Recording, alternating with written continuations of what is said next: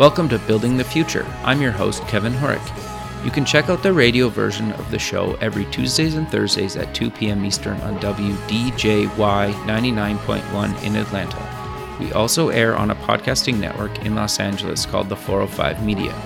There's a TV version of the show that airs on KMVT 15 in Silicon Valley at 8 p.m. Pacific on Tuesday nights.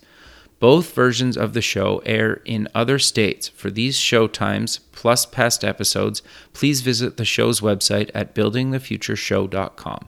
The music for the show is done by Electric Mantra. You can check him out at electricmantra.com. Conscious Company Media's World Changing Women's Summit, hosted from February 20th to the 22nd at 1440 Multiversity outside of Santa Cruz, California, is a first-of-its-kind gathering for female professionals who work at or are interested in conscious and sustainable businesses.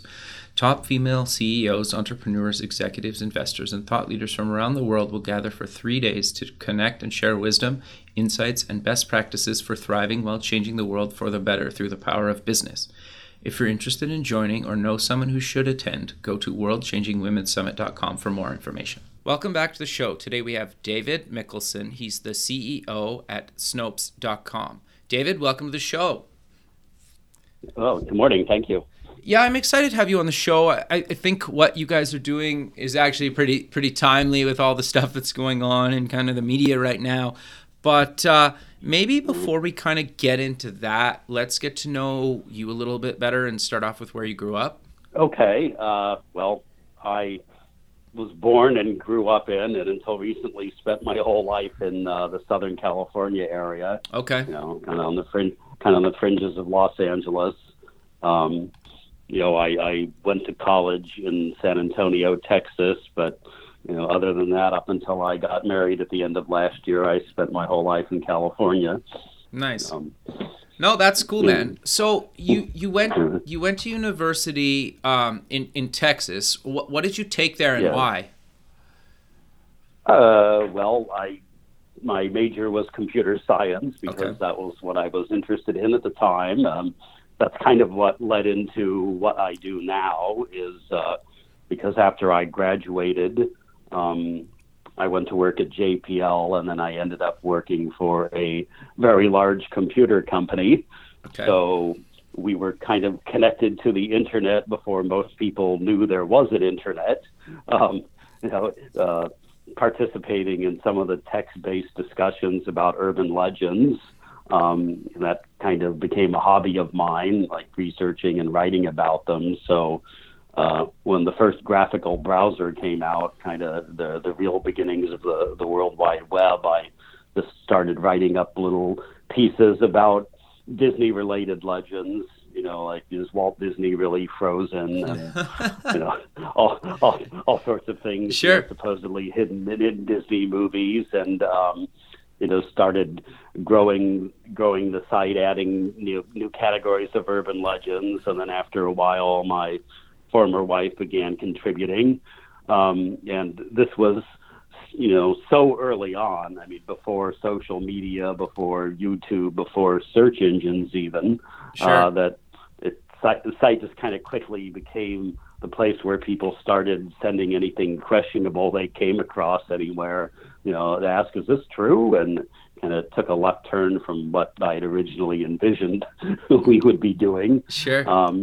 So given the current situation, I wish I could say that, yes, I had the foresight and vision to discern 20-something years ago that fact-checking would become a vitally important aspect of our national discourse in the future, but, but not quite the way it played out. Well, but you were also, like, way before your time in a lot of cases, right? Like, You were doing this stuff in the early 90s, and not saying it hasn't been a big thing up until kind of modern today, but it's been getting so much more publicity kind of in 2017 than I think in a lot of cases it probably ever has. Yes. And so for people that haven't heard of the site, what exactly do you guys do? Like, you kind of covered it quickly, but what exactly do you guys kind of do? Yeah. Well, now we're described as a fact-checking site, one of a number of sites that fill that particular niche. We're somewhat unique in that we are the oldest fact-checking site on the internet, and unlike virtually all of the others, we don't focus exclusively on politics. Sure. We do a lot of politics now because that's the primary interest of the audience, but we've always tackled pretty much anything that people are asking about or questioning. Back in the early days before politics co-opted the internet, it was a lot of, is this computer virus warning real? Because a lot of them were hoaxes. Yep. And is this missing child, this plea to find this missing child, real or a hoax? And, after a while, Photoshopped pictures became a thing, and it all led to eventually politics kind of subsumed everything as the area of focus. Sure. And then with the recent election, there's the sort of the confluence of many people being dismayed with the results, with the implications or the accusations of foreign influence in the election, with a president decrying, standard journalism and other information he doesn't agree with is fake news. It's kind of, fake news has taken over everything. Sure. No, totally. So how do you guys pick a topic? Do people submit it? Do you guys kind of see what's happening in kind of just culture? Or how do you guys kind of pick a topic and topics to cover? Well, in general, we cover whatever the most people are asking about or searching on. Okay. We don't make any judgments on our part whether it's important enough or whether it's too obvious or frivolous or what have you. It's just if it's what people are looking for, we write about it, and we generally determine the topics by aggregating a number of inputs. It's what people are searching for when they come to our site in the search engine, what they're emailing us, what they're posting to our Facebook group, what people are posting about on Facebook and Twitter generally, what's trending in Google searches, what's popular on Reddit. We kind of synthesize all of those inputs to arrive at what most people are interested in at the moment. Sure. So that in itself is probably a large task, or do you automate a lot of that?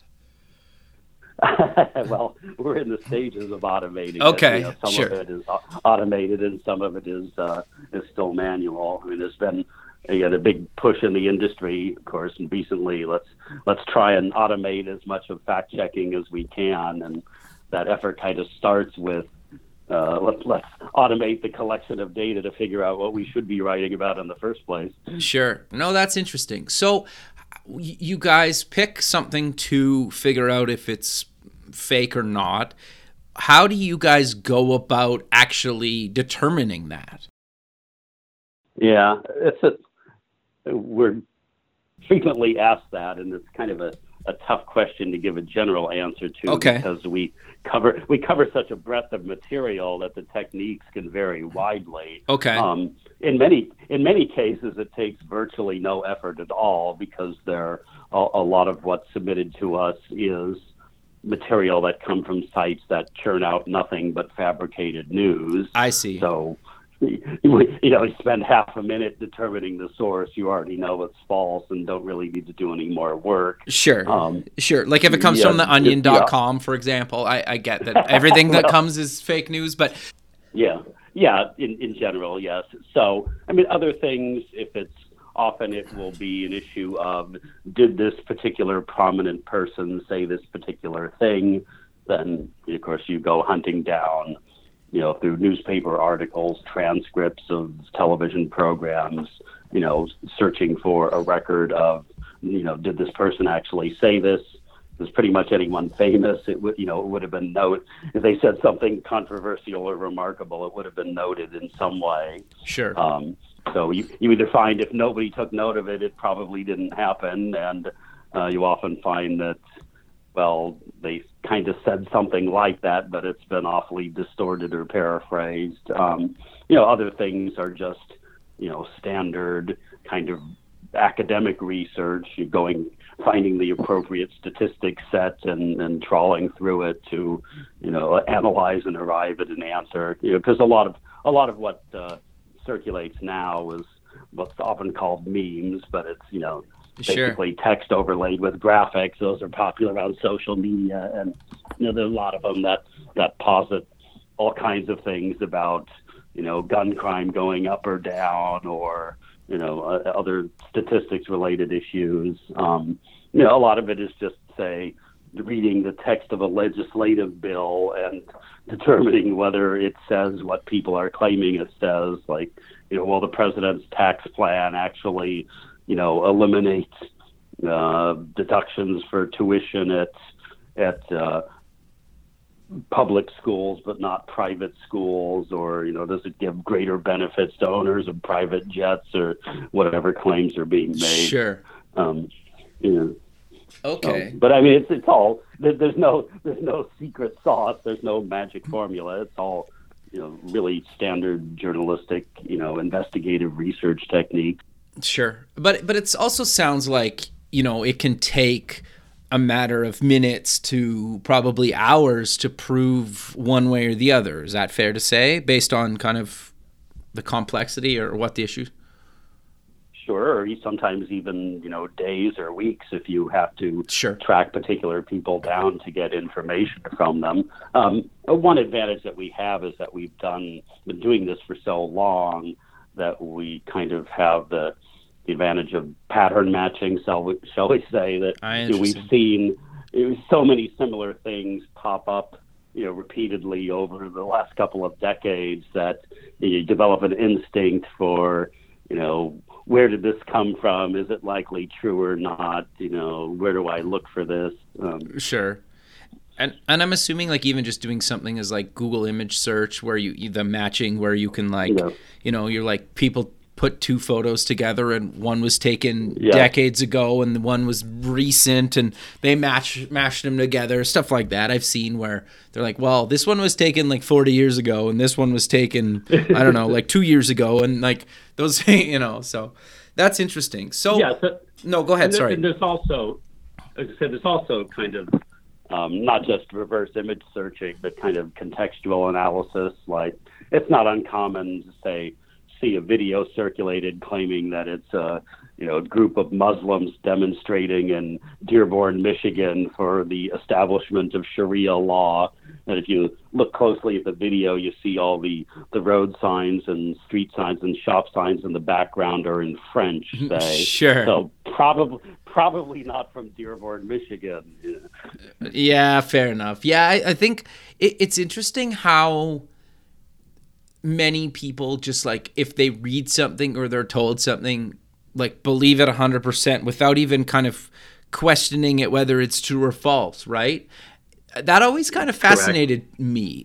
Is there like you've been doing this a long time, and I'm kind of curious to know, for people listening and even myself, how do you kind of know or start to even think about, like, when you read something, you're told something, like, whether it's true or not. Obviously, if you go to your site, you could figure that out pretty quick. Yeah. But if you're just reading stuff, like a lot of us use, RSS readers or Google News or some other kind of news app. Like, is there a way to kind of quickly distinguish, wow, this is probably not true, or it's partially true, or, because, like, I always joke that with the internet, it's like, if you read something online, it's true, and then if you read the complete opposite, it's also true.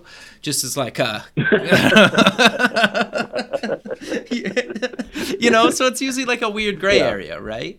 So how do you distinguish that? Well, part of it starts with just being familiar with the sources you're reading from. Okay. Knowing their proclivities and slants and things like that. Or at least doing some minimal checking if you're unfamiliar with the source. At least we who do this for a living, you just kind of develop the instinct for reading. Is what's being presented actually being, presented as fact, where something is being referenced as a source? Sure. Something that's determinable, or is it really just someone expressing an opinion or pontificating about something? If they are citing something as a source for information, looking at that source and seeing, are they reflecting the information found there accurately? Are they cherry picking data and only presenting one side of an argument? Which is a standard technique. Are they? Are they relying on primary sources? We often see on the internet these incredibly long chains where someone publishes an article, then someone else aggregates it, then someone else slightly rewrites it and publishes it, and then someone else copies that. I see.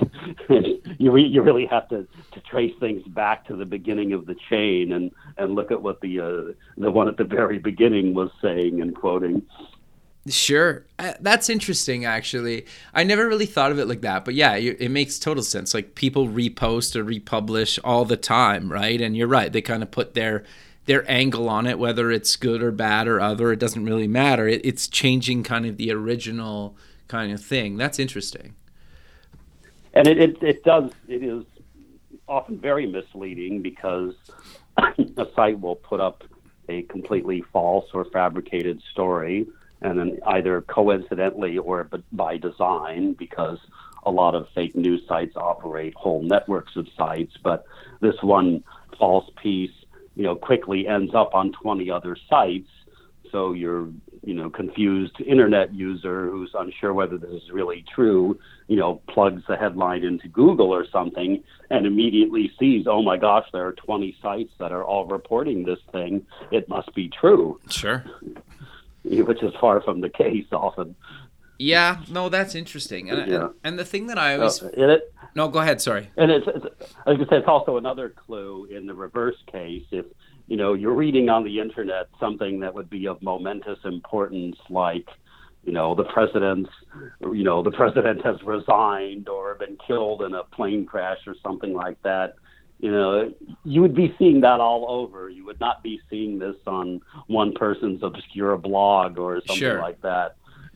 So some of it's common sense, ways. It sounds like, in some cases, yes. right? Like, yeah, and we also have the problem with what's called satire. Sure. On one end, there is the issue that very well-crafted satire sort of hews the line just between, believability and ridiculousness, by design, like much of what The Onion does. Sure. Just straddles that fine line. So, sure.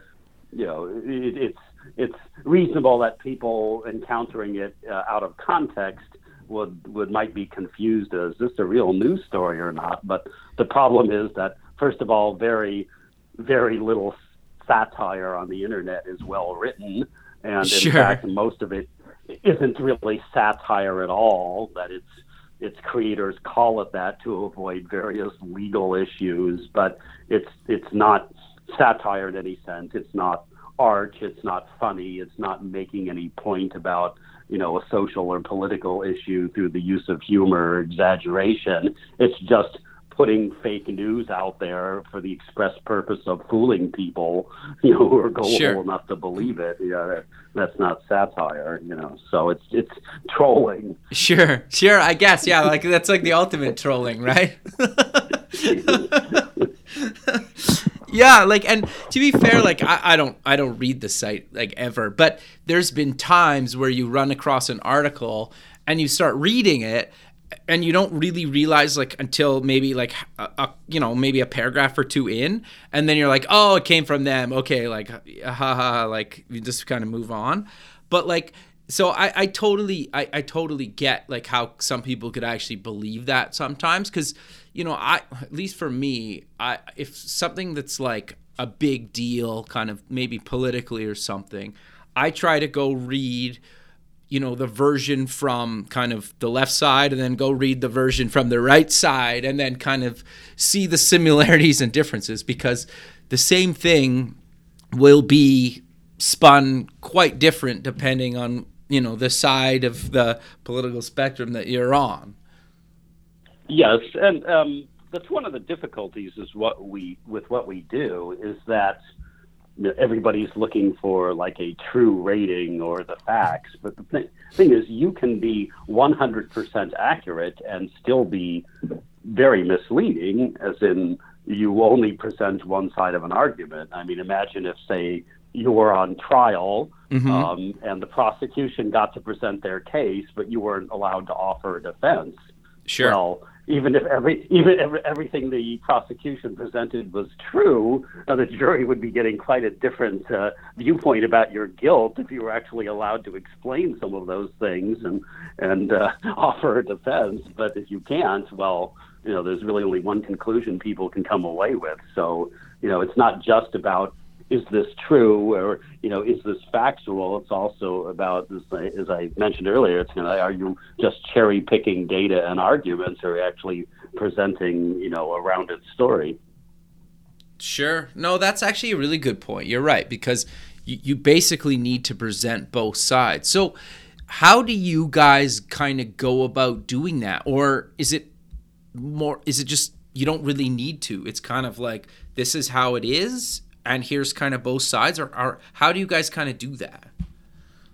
Well, it is, to some extent, it's kind of what you described, as if it's a, you know, political issue. You kind of at first glance go through what, you know, what people on both sides are saying about it, because, you know, ideally you can find a source who's presenting all aspects of it, but lacking that, you know, you can, as I said, you can go to different, say, news outlets, and each of them may give you a piece of the story, and then you try to synthesize them into the whole.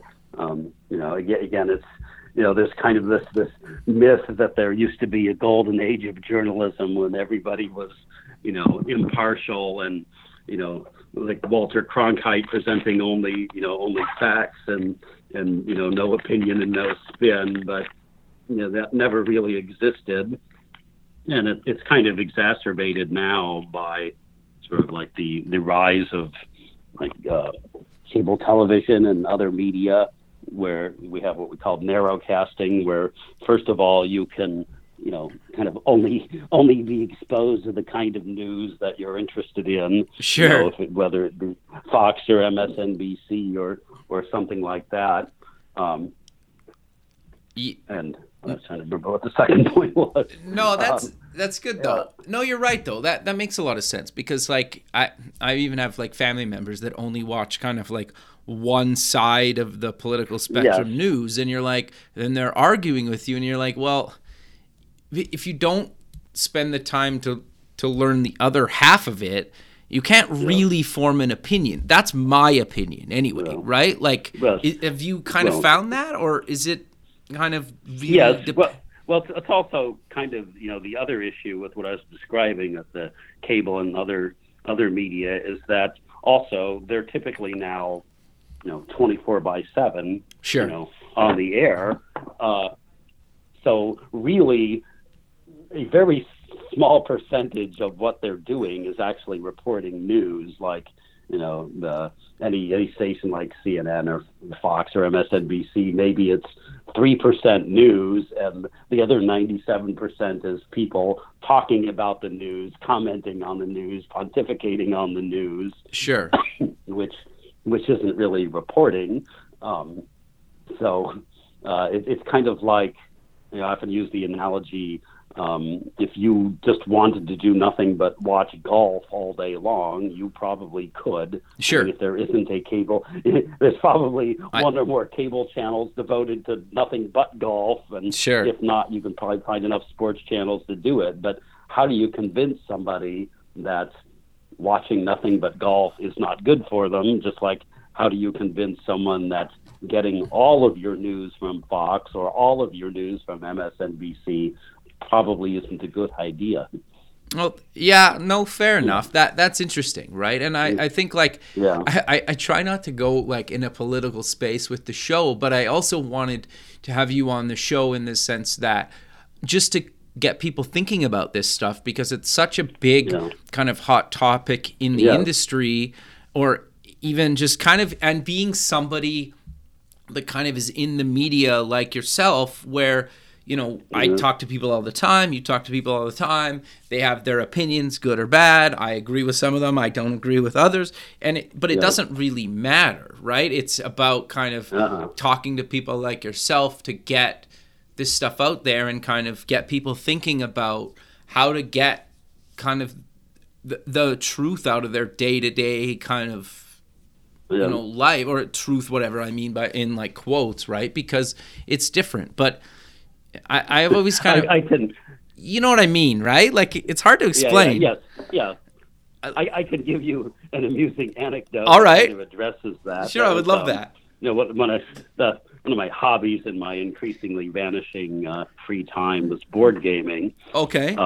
So there was a member of my board gaming group in California who was about my age, a pediatrician, and he was telling me one day that his father, who was in his 80s, was becoming increasingly enmeshed in Fox News and kept sending him all these stories about, you know, whatever calamitous thing was supposedly going on at the time, that, you know, President Obama was a Muslim or, you know, I remember all those, or all those sorts of things. And so he would typically respond by sending his father, you know, links to Snopes and saying, yeah, Dad, I don't think that's really true. You know, take a look at this. And so eventually he said his father responded and said, well, you know, why should we trust them? You don't know what their agenda is. You don't know who they are.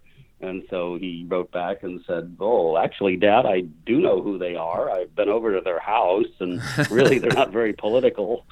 That's actually interesting. So, but it's, you know, it's kind of a standard, you know, technique. Another difficulty we deal with, which is, you know, kind of in, you know, in law, there's like the maxim, if you can't pound the facts, pound the table. And so it's kind of in journalism, you know, if you don't like what's being reported, try and discredit the source. Interesting.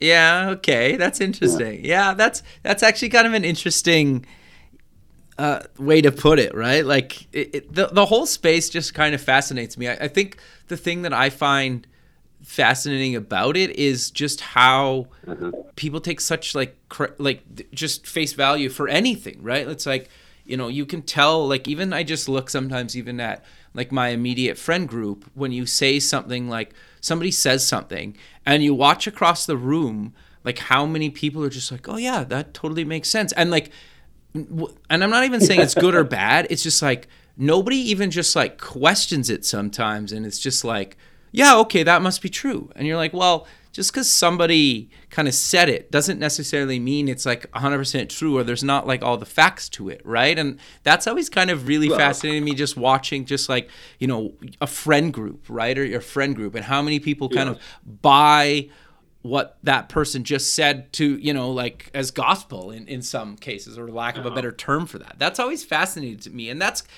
gotta fascinate you, because you basically made kind of a career out of proving things, you know, right or wrong. Is that fair to say? Yeah.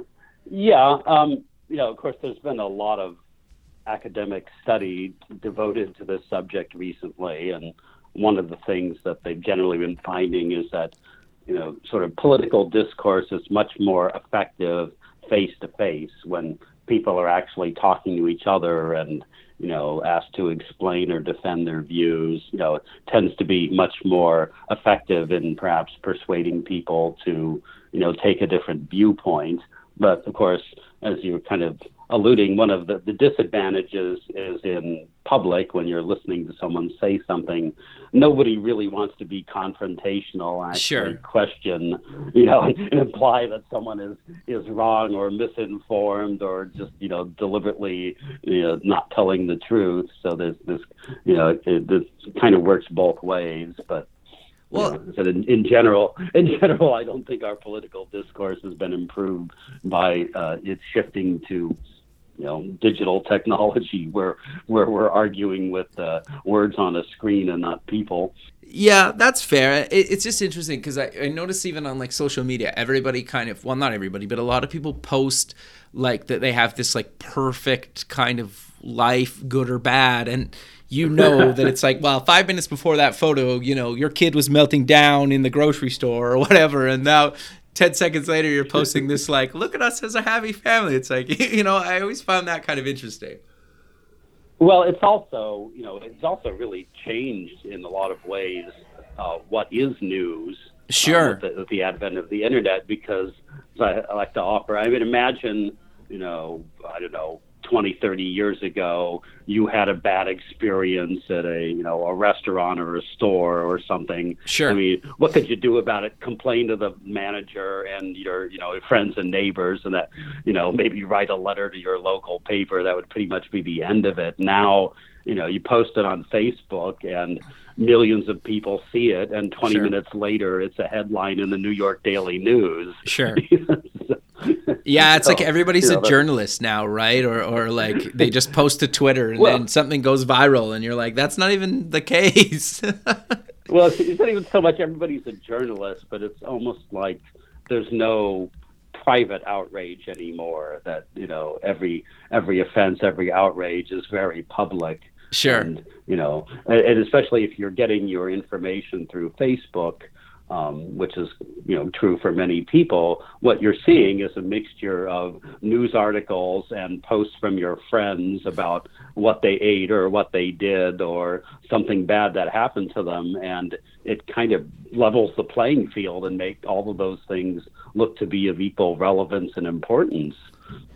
Yeah, that's fair. That's interesting, right? I think, you know, so, it's kind of, it's what we call the socialization of news, whereas before you got your news from, you know, gatekeepers, if we want to call them that. You sure. were primarily getting your news from what one of three networks presented during an hour-long, you know, nightly broadcast. Now, to a large part, what news you see is determined by your friends and acquaintances, because it's what they're posting on Facebook, what they are liking, sure. and therefore causing to show up in your news feed. Sure. Yeah, that's fair. And there's, and I even know there's been times where like something's come up that I don't know anything about, and I don't really have a good example of it, but like say something happens in the world and there somebody's talking about it somewhere, and then you're like, well, I don't know. Like, I'll look at that later. Like, I'll go do some research about that topic kind of like later that evening or the next day or something, and just be like, okay, like how much of that was like true or not true? And I always find it like fascinating, because sometimes you're like, oh yeah, they were pretty like accurate. And other times you're like, that was like a 180. Yeah. So, well, and you know, it's also, again, just sort of naturally the case, people tend to trust information that comes from people they know, sure. from their friends and relatives and acquaintances, than something just proffered by a complete stranger or something they just happen to come across. So, I mean, we used to get that all the time back in the early days when we were covering urban legends. And, of course, urban legends are things that most people have heard, you know, sure. told to them by someone who's claiming that it actually happened to, you know, their brother's friend's hairdresser's sister-in-law or something. But, sure. We would often get angry responses saying, well, you know, you said this is false, but, you know, my father or my minister or my professor told me this, and he has no reason to lie. Interesting. You know, of course, there's a huge gulf between lying and just being, you know, misinformed or, you know, inaccurate. Sure. It's not like binary. You're telling the truth or you're lying. You can make good faith mistakes, but, you know, it kind of highlights that, you know, people are more willing to believe someone or trust someone they know than someone they don't, regardless of the quality or source of the information. Sure. No, that's interesting. So, where do you think this whole kind of fake news kind of thing's going to go? Like, do you think it's going to be an ongoing kind of issue? Do you think it'll kind of sort itself out? Do you think people will kind of start actually doing their own research or go to sites like you guys that actually kind of spend the time to do this? Or like, or where do you kind of see it going? Well, of course, the term fake news has now become so broad. Sure, I guess. It could be anything, really. The term fake news becomes so broad, it's, you know, it's kind of difficult to make any pronouncements about it because it encompasses so much. But okay. in general, I think human efforts and technology will probably weed out the worst offenders, which is the people who are just pranksters and trolls and putting out fabricated information for profit. Some of the advertising agencies have already started, cutting them out of the advertising stream and therefore disincentivizing them. Other stuff is more difficult because, what we want to call fake news is often a mixture of stuff that's true and false, or something that's highly exaggerated or hyper-partisan or, one-sided. So you can't actually just filter it out on the premise that it's not true. It does require some actual analysis to let people know, well, this is very one-sided, it's cherry-picked, it's omitting key facts. It will probably be quite a while before technology can do that. Sure. Yeah. A lot of the efforts that have been undertaken so far in that sense tend to try and filter things out based on the domain they came from, like, classifying sites as a whole as fake news, but that's, problematic, as I said, because a lot of sites don't just do fake news. Some of them mix real and fake news to confuse efforts like that. Some of them aren't strictly false, except they're sort of hyper-partisan or slanted. So you can't flag every single article that comes from, one side as all being fake in many cases. So then we have to sort of dive deeper in machine learning and try and analyze individual articles. But probably the best we can do now is sort of analyze them based on tone, based on the language. You can often get a good idea from the language used in an article. Is this a balanced article, or is it a, sort of a politically extreme article? But even that is just, another tool. It can't actually make the decision, is this true or not, or what's missing from it? So, I always loathe to try and underestimate the advance of technology and artificial intelligence, seeing how much things have changed so unexpectedly in the course of my lifetime. I think we're probably, a good ways off from automating fact-checking from beginning to end, at least far enough off that I'll be retired by then and won't care about being out of a job. Yeah, no, fair enough. That's actually quite interesting, because I kind of agree with you. I like the ability, I like the convenience of kind of stuff that Apple and Google give kind of you on a daily basis. And it's also weird to let those companies kind of decide based on who they think you are, through artificial intelligence and machine learning, what you kind of want next and what you kind of believe and what's kind of truthful to you, right? It's kind of a weird thing, because for me, I prefer Android over iOS, and the only reason I say that is because I basically use Google services even on iOS, so they basically know the most about me out of any kind of company online, and for me, I kind of think there's some, I like the convenience of that, but I also kind of understand that, there's been kind of stuff in the media lately where, certain sites are either showing fake stuff or, helped with, the election, or I don't, you know what I'm talking about, where it's kind of interesting that stuff could potentially just come to me. And if I'm not paying attention or kind of doing my own research outside of those kind of frameworks, I might get kind of duped as well, I guess.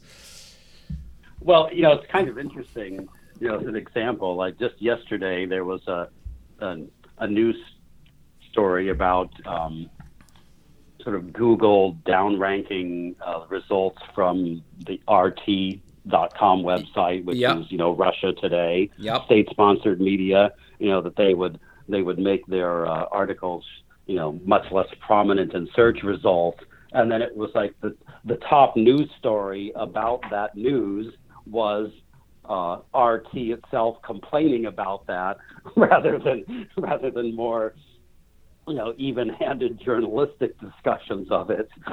So it was pretty amusing that, you know, we've downgraded this source, and now the primary news source we're displaying about it is the people we just downranked complaining about it. So yeah, that's interesting. I actually saw that. I was like, what? But yeah, I guess I'm just kind of fascinated by how this whole thing kind of plays out, and it'll continuously play out for, you know, everybody's lifetime, right? Like, I'm just so kind of fascinated to see kind of how machine learning and artificial intelligence kind of takes where it takes it, I guess.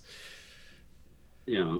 So yes, as I said, I try not to underestimate it. 'Cause, sure. You know, there's been a whole lot has happened that I never anticipated. So, you know, I can't never fall into the trap of thinking things are going to stay the same for very long.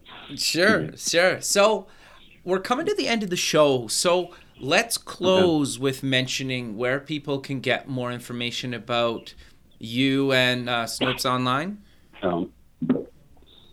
More information about us. Well, certainly can go to the site and read information about us.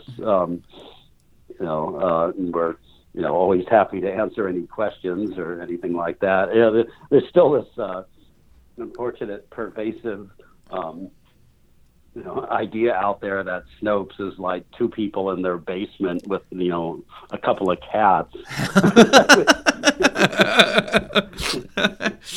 which is, it's not true. I think our staff at the moment, I think, is 17 people. Oh wow! So yeah, we don't have. You know, on the other extreme, there's people who think, you know, we have huge buildings full of researchers all over the world, which is not true either. The staff 17. We're not really centrally located anywhere. We don't have a central office. Generally, people work from wherever they live, which, you know, is, at this point, you know, across the country. I mean, sure. Which actually probably adds, you know, is better, right? In some cases, to look into certain things. It is. I mean, it's also more difficult. Sure. Yeah. Yeah. There's pros and cons. It's much harder to arrange face-to-face, you know, sure, collaboration. But, you know, we have, you know, several people in California. I'm in Tacoma when I'm not on the road, which is most of the time. And, right. You know, we have people in New York and Chicago and DC. So we're kind of spread out. That's great. You know, and you know, to be fair, as I said, we're not the only entry in this niche. I mean, there's, you know, like, say, PolitiFact and FactCheck are both, you know, fact-checking sites that focus exclusively on politics, and right, you know, many the news organ, you know, the traditional media have, you know, started fact-checking arms like the Washington Post and the BBC and you know, other newspapers and news organizations. So there's a lot out there. So, you know, I always advocate you don't have to take everything we tell you as gospel. You can check what other fact checkers are reporting as well. Sure. But I also think that's important to say, right? Because, yeah, you know, just in the sense that of kind of what we've been talking about this whole time, yeah, like, you kind of need to, yeah, form your own opinions and do your own kind of research on kind of other people's research, for the lack of a better term for it. It's kind of, we're, you know, in a sense, we're combating the same thing that we're doing, which is interesting. Yeah, you know, we you know, we create a resource for people to go to get information and find out, you know, what's true and what's not true. But kind of our underlying message is you shouldn't trust any one source as the ultimate authority. You know, you should be using multiple sources and look up things on your own. So, in some sense, it's kind of cross purposes. But I said, we don't try to be or you know, present ourselves as, you know, the only or ultimate source of information. You know, we're one of many resources for people to use. Sure. I think that's great. And just kind of for people that want to check out the site, it's snopes.com, just so people have the URL. Cool. Yeah, that's correct. Well, David, again, I really appreciate you taking the time into your day to be on the show, and I look forward to keeping in touch with you, and have a good rest of your day. Okay, thank you. You too. Thanks, man. We'll talk soon. Hey, bye. Okay, bye-bye. Thanks for listening. Please visit the show's website at buildingthefutureshow.com. Also check us out on Facebook at Building the Future Show and follow us on Twitter at Building Show. The music for the show is done by Electric Mantra. You can check him out at electricmantra.com and keep building the future.